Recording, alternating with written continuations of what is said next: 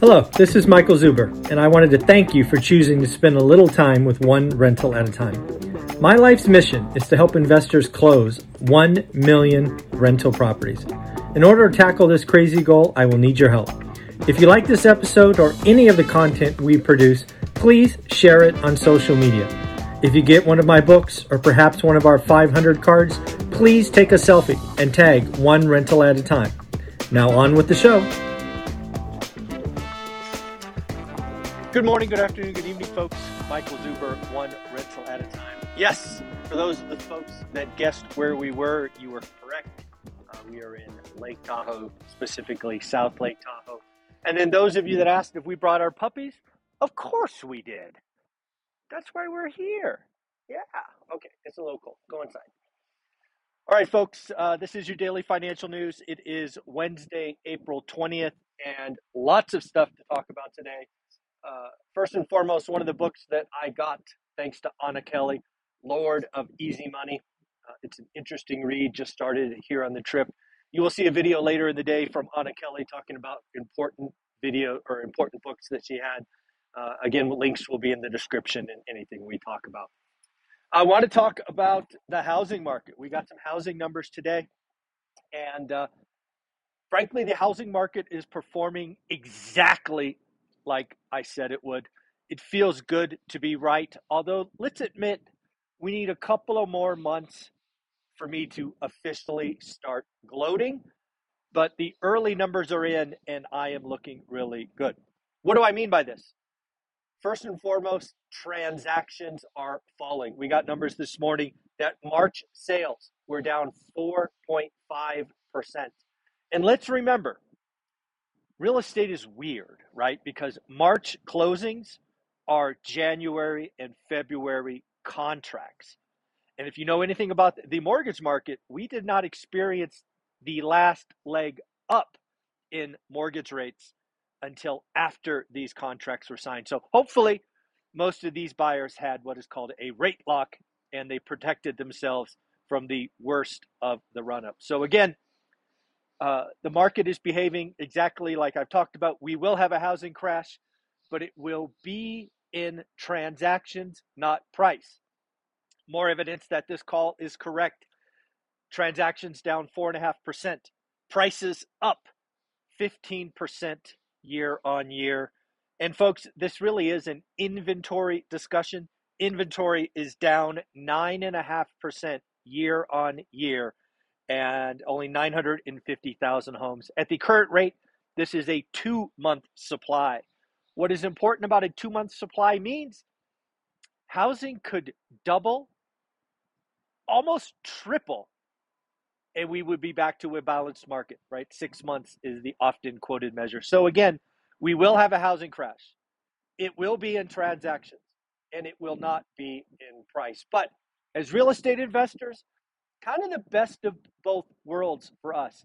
We get to be super selective. We get to write only good or great offers. And if the seller says no, we move on to the next one. So, again, this is a lot of fun. And again, these March closings, again, down 4.5%, likely had mortgage rates at 3.9%. That was the end of February's number.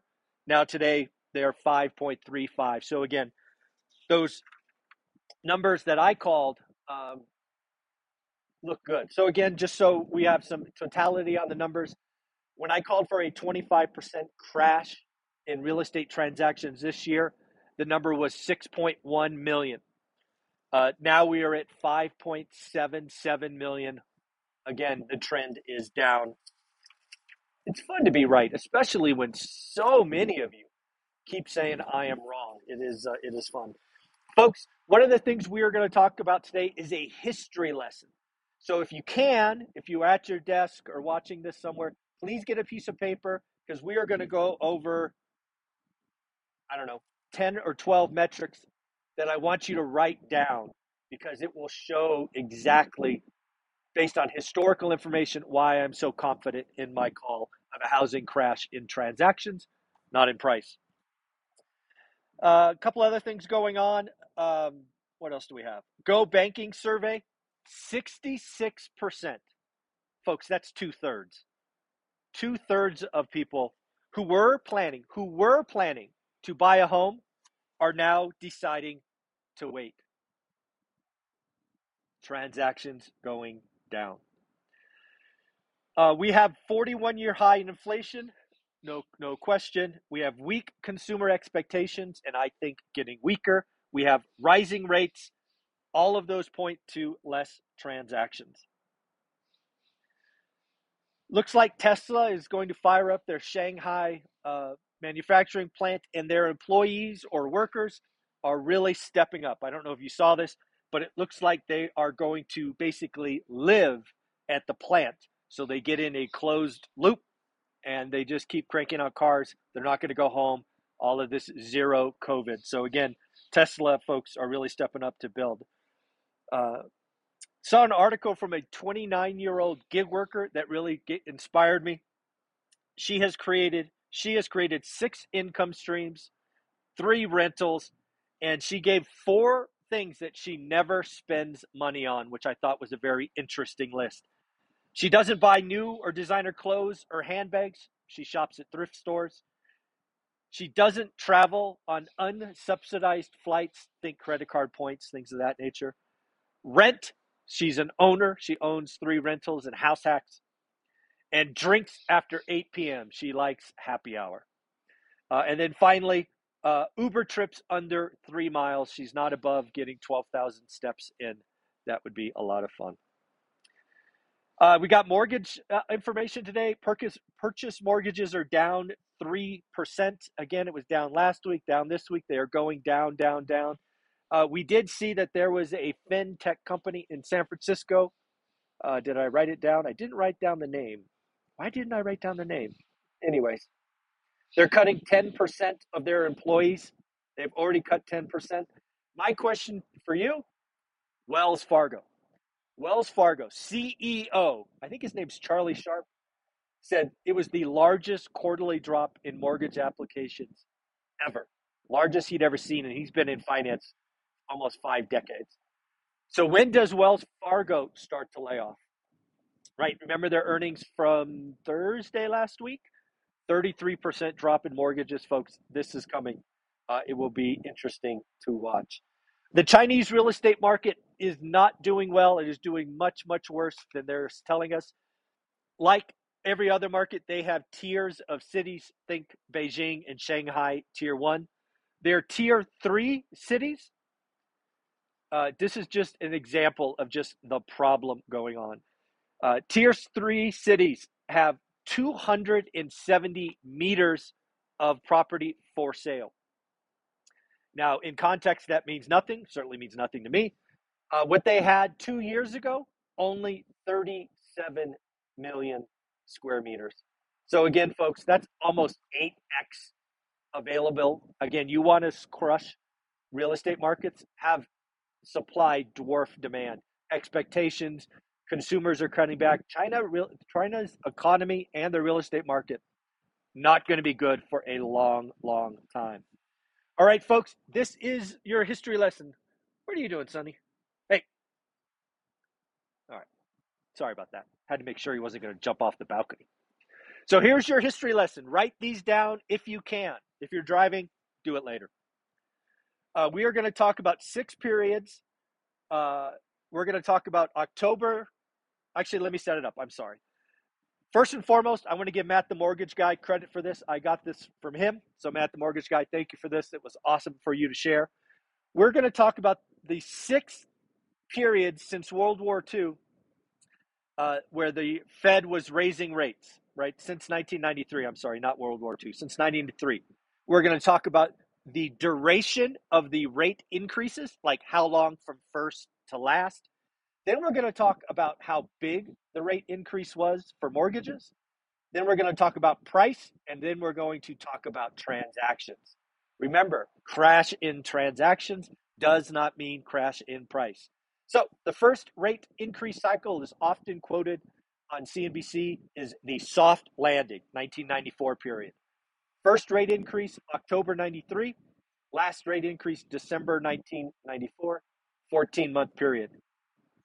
30 year mortgage went up 2.38% in that period. Prices went up 3%, transactions went down 11. God, I'm good. January 96 to September 96, that was an 8-month rate increase.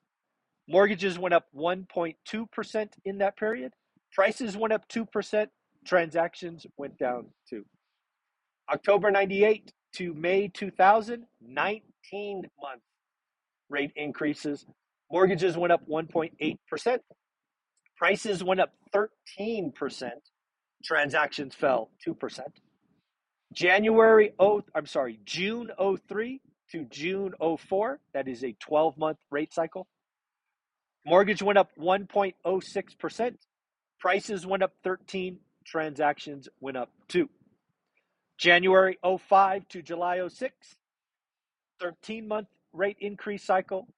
Mortgage rates went up 1.18%. Prices up 7, transactions down 14.